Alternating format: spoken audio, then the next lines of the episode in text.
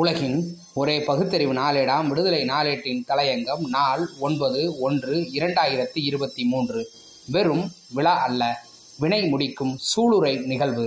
திமுக பொருளாளரும் நாடாளுமன்ற திமுக உறுப்பினர்களின் குழு தலைவருமான மானமிகு டி ஆர் பாலு அவர்களால் எழுதப்பட்ட பாதை மாறா பயணம் இரண்டு பாகம் வெளியீட்டு விழா சென்னை அண்ணா அறிவாலயத்தில் ஏழு ஒன்று இரண்டாயிரத்தி இருபத்தி மூன்றில் நடைபெற்றது. அவ்விழா நூலாசிரியருக்கான வெறும் பாராட்டு விழாவாக அமையாமல் திராவிட இயக்கத்தின் லட்சிய விளக்கத்தையும் நாட்டின் வளர்ச்சி திட்டங்களையும் குறிப்பாக சேது சமுத்திர கால்வாய் திட்டத்தை செயல்படுத்த வேண்டியதன் அவசியத்தை வலியுறுத்தும் நிகழ்ச்சியாகவும் அமைந்ததுதான் அவ்விழாவின் தனி முத்திரையாகும்.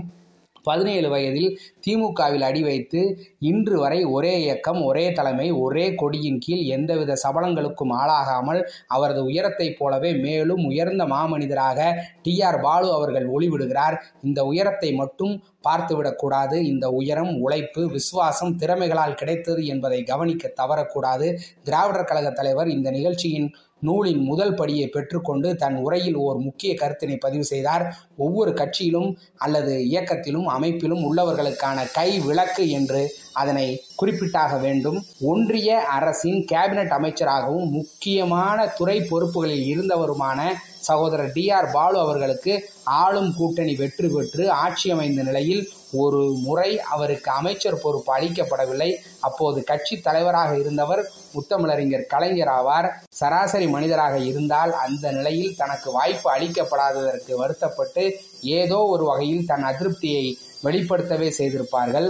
நமது டி ஆர் பாலு அவர்கள் அசாதாரண மாமனிதராக இருந்த காரணத்தால் அறிஞர் அண்ணா அவர்கள் சொன்னது போல பதவி என்பது தோளில் போடப்பட்டுள்ள துண்டு கொள்கை என்பது இடுப்பில் கட்டியுள்ள வேட்டி என்பதை ஆழ உணர்ந்த காரணத்தால் அப்படி நடந்து கொள்ள முடிந்தது என்பது திராவிடர் கழக தலைவர் அனைத்து கட்சியினருக்கும் தெரிவித்த அரிய கருவூலமாகும் திமுகவின் பொதுச் செயலாளராக இருக்கும் மாணமிகு துரைமுருகன் வயதோடும் நீண்ட காலமாக கட்சியில் இருந்த நிலையிலும் அதேபோல டி ஆர் பாலு அவர்களும் முதலமைச்சர் தளபதி மு க ஸ்டாலின் அவர்களும் வாடா போடா என்று ஒருவருக்கொருவர் பேசி பழகிய நிலை ஒரு கட்டத்தில் இருந்த போதிலும் தளபதி வகிக்கும் பொறுப்பு என்ற நிலையை உணர்ந்து அவரது தலைமைக்கு உரிய மதிப்பையும் மரியாதையும் அளித்து நடந்து கொள்ளும் போக்கு உன்னதமானது முன் உதாரணமானது.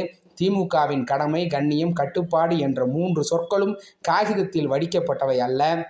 காரியத்தில் நடந்து காட்டப்பட வேண்டியவை என்பதற்கு இவையெல்லாம் அடையாளம். இதில் பிறந்தவர்கள் பெரும் பள்ளத்தாக்கில் விழுந்து குடை சாய்ந்து போனதுதான் கடந்த கால வரலாறு.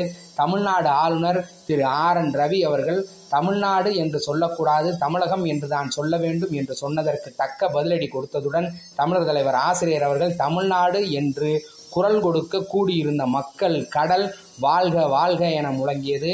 ஆளுநர் ரவிக்கு மட்டுமல்ல விபிடர்களுக்கும் கொடுத்த உணர்வு ரீதியான பதிலாகும்.